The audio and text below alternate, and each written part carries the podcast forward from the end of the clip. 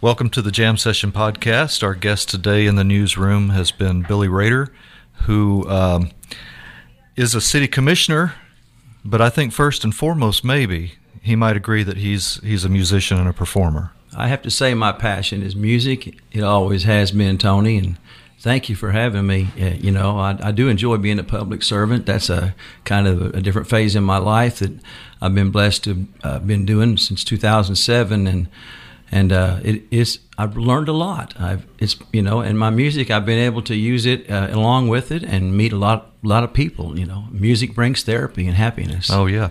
It really does. Well, take us back. You did a little bit in the show that you just put on, but take us back to when you first picked up an instrument and when you decided you were going to learn Boy. to play. You know, uh, you've had it in your family though. It's, it's yeah, like in your blood. We've always had it in our family, and uh, I look at old pictures that mother has, you know, and uh, there's photos of me playing the guitar at the age of five and actually playing a, a like a D chord and a thumb G chord, you know. so I wasn't just banging it, you know. Uh, it was a full size guitar, but, so, but then eventually bigger than you were. Yeah, it was. Yeah, it was my dad's, and I think the cool thing was it was always leaning against the wall in the living room, and uh, which it was a visual thing. And, uh, I, of course, my dad played, you know, and he'd sit down on the couch and and without cable TV and all the distractions of the internet, you know, he'd sit down and just play at night and sing a little, and yeah. and I was just drawn to that. And I have other relatives that performed and uh, play music. So it, it, and I do think there's something to be said for it's in the genes. Mm-hmm. I do believe that.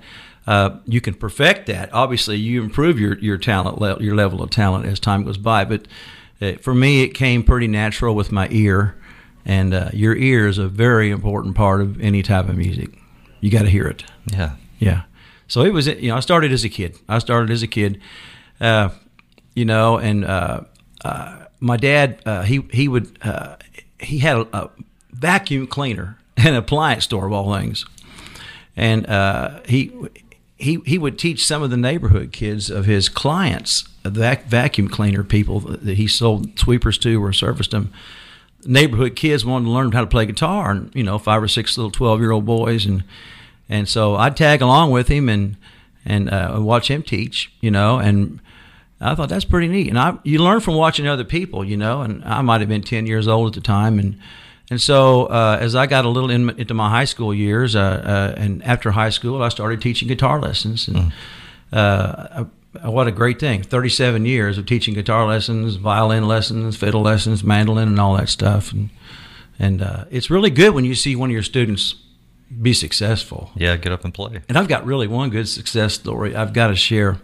I taught a boy how to play uh, how to play mandolin, and uh, I said, you know, as talented as you are, you need to learn the banjo. And this was probably oh gosh, ten I don't know, ten years ago, no longer than that. Goodness gracious, probably fifteen years ago. And uh, and this young man, he was uh, 11 years old, this young boy, and his daddy would bring him to lessons, and uh, he learned the banjo, and he got really good. In fact, he he got he, you know I couldn't teach him anymore. He, mm-hmm. he learned everything he can learn from me. And uh, next thing I know, his dad entered him in a, the state of Florida under 12 banjo championship contest somewhere down in Central Florida or wherever they do it. And he took first prize. And the young man's name was Jacob Sowell, S O W E. I think it's, no, Rowell, R O W E L L. Get that confused. Jacob Rowell. And uh, I believe he lives over in Washington County, but he's a, it's cool when you see a success story like that. Yeah. Well, you uh, brought up the fact that you first came to uh, this area in 1978 when uh, you guys moved here to open up the Ocean Opry. Yep. We actually had vacationed here prior to that uh, when I was like 14, 15 years old. And, and uh, like the old saying, you get some sand in your toes and you'll right. be back, you know.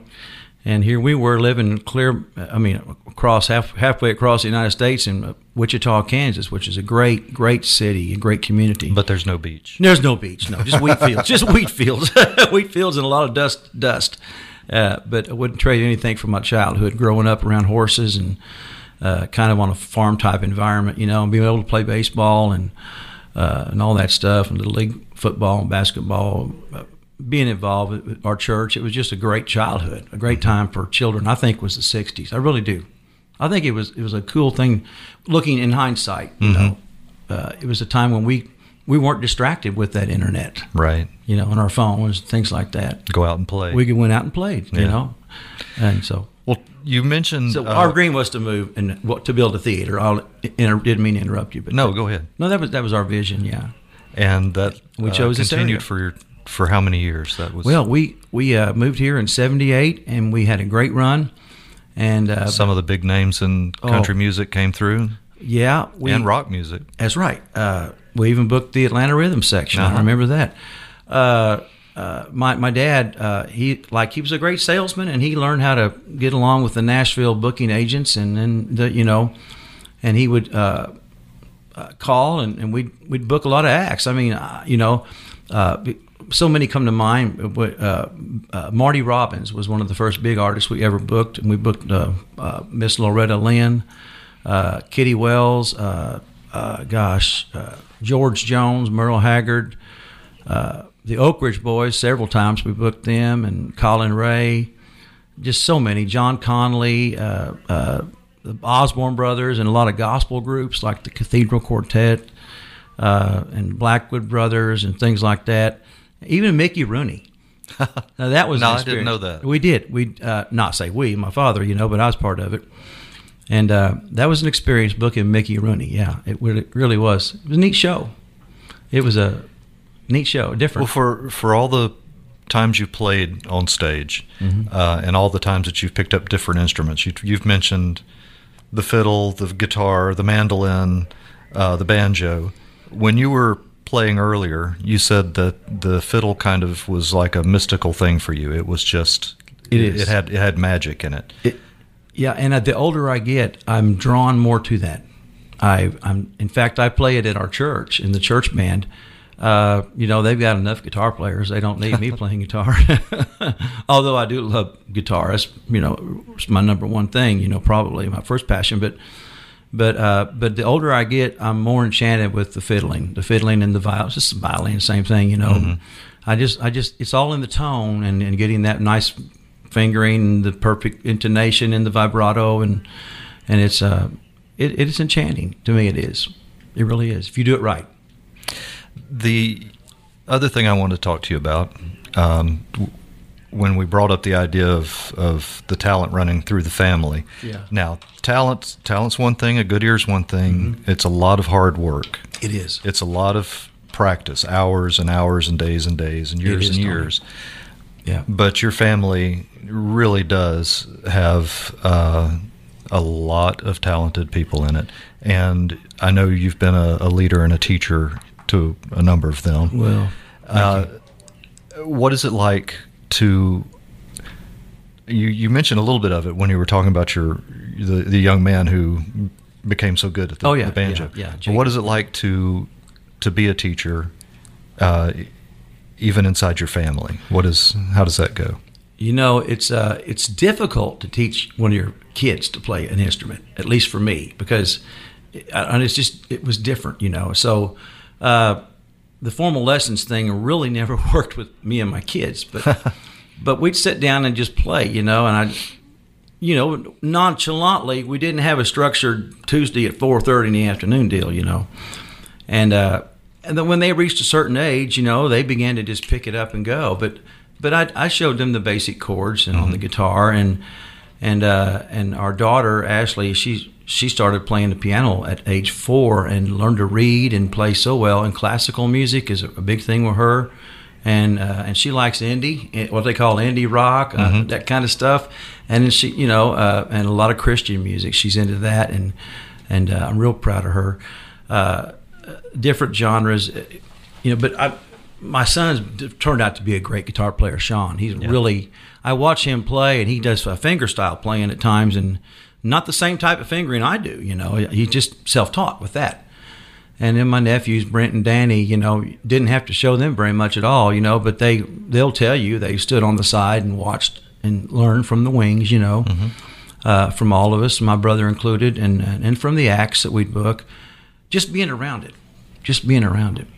Uh, I can recall uh, as a ten year old kid sitting in an auditorium uh, with my brother and my dad uh, in Wichita at a big auditorium, and uh, maybe someone like Johnny Cash or Tex Ritter or Little Jimmy Dickens, Ernest Tubb, the old country stars were on the show, and it was not uncommon to have four or five big acts on a show like that, and they traveled. They would all tour together. Yeah, it was a Grand Ole Opry package tour. Yeah.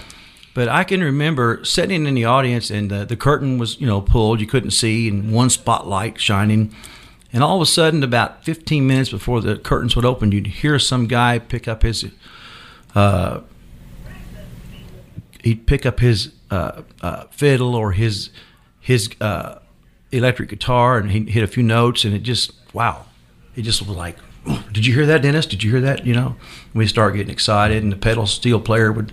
Pedal steel guitar is a phenomenal instrument. It's like flying an airplane to play one of those. So I, I don't know what. It's just we loved it. We just loved it, you know. And then Dad would take us backstage, uh, and we got to meet so many artists as, as kids and uh, Tex Ritter. What a cool thing because his son was John. Ritter. John Ritter on Three's Company. You know, uh, what a great thing to meet Tex Ritter and. We sat down and watched a, little black and white TV with him one night, a Wichita State basketball game with rabbit ears. He loved basketball, college basketball, and he was in a lot of movies. And uh, Ernest Tubb, uh, and got to meet Johnny Cash uh, several times. And we brought Johnny Cash to Panama City. I'd like to say that. Uh, he, I don't think there's ever been, other than maybe Elvis, that in my in my lifetime, uh, that I seen a guy that I could see a person walk on a stage and have that kind of charisma. Yeah, yeah. And I never, you know, met Elvis, nothing like that, but got to meet Johnny. And uh, when he walked in that dressing room, you could just feel something about him. There was an air. You could just feel it, you know. And So uh, much presence. Oh man, yeah. He said, "Hey, how y'all doing today?" oh, I'm Johnny Cash. You know the way he would do it. You know, he just he just he was bigger than life. Yeah. just bigger than life. You know, so I didn't mean to get off on that, but but uh, I'm, I'm really proud of all that you talk about the young people, how they've gone on, and and they've also got great people skills. And that's what it takes in uh, the music business. And when you say music business, it's not just music, there is a business attached to it. And that's not for everybody. It's not for everybody, you know. Yeah. Some people are just content playing on their front porch, and I think that's awesome. Uh, yeah, it's great, you know. And some people just, it's therapy for them, it's fun for them. Uh, but when, when you want to make a career out of it, you there's a business route, and my nephews have learned that route, you know. So I'm real proud of them guys up in Nashville. Very good. You you mentioned therapy. Yeah. Uh, you said your therapy time now is playing out at Sisters with the Sea. it is. When the music starts, I could forget all my problems. You, all the stress, the 30 emails I had to read through this morning, you know, Uh-huh. You know, with the city and all that. Tell us, uh, tell the listeners what uh, time to find you there at Okay. Sisters by the Sea. Well, currently we my hours of playing are 6 p.m. to 8 p.m. Uh, at Sisters of the Sea restaurant, 6 to 8 on th- Tuesdays and Thursday nights. Tuesdays and Thursday nights. And the hours might increase or change in the summer. We'll see how, how they do that. Might me. even find a mermaid there. They they do have a mermaid. Yeah. yeah. It's a neat place to come to. A swimming pool there, and and the food's great. And uh, also this summer I'll be performing at the shores of Panama, uh, on, doing an afternoon poolside gig on Monday, Wednesdays, and Friday afternoons from 4:30 to 7. So that's a first for me. Oh, good. Uh, you know, doing an outdoor poolside gig. Looking forward to that, and it's a whole different environment, different world. You know. Yeah. So I do everything from Jimmy Buffett to James Taylor to when you're in that environment, you know, to Zac Brown and all those kind of songs. And they want they want to hear the fun songs. Sure. Even Mustang Sally and Brown Eyed Girl. you got to do those. Excellent. It's Well, fun. I appreciate you coming by today and, and playing for us and hanging you. out here for the podcast. And uh, hopefully, we'll get you back uh, later this year. You talked about bringing some people with you. I think that'd be fun. I'd love to do that. And I want to tell you, thank you, thank you to you and Christy for for uh, as I said earlier, for uh, bringing exposure to our local music uh, scene here in Panama City, Bay County. Oh, it's our pleasure. Northwest Florida because there's an abundance of talent, and it seems to be growing and growing. And I respect all of the I respect all the musicians. Don't matter what type of music you like. I heard it said once, and it's true. There's only two kinds of music: good music and bad music. and I I like it all. You know, heck, I, I love old time rock and roll, and I like some of the new rock and roll and Eric Clapton, everything. Just mm-hmm. you know, put it all into one. I just love that stuff. So thanks for what you're doing for our community with the arts. You've always been involved heavily in the arts, Tony, and this is just you're you're growing. So thank you. Well, you're welcome. Yep. and that's it for the jam session for this week. Uh, next week, we're going to have members of the Bay High School Jazz Band playing for you.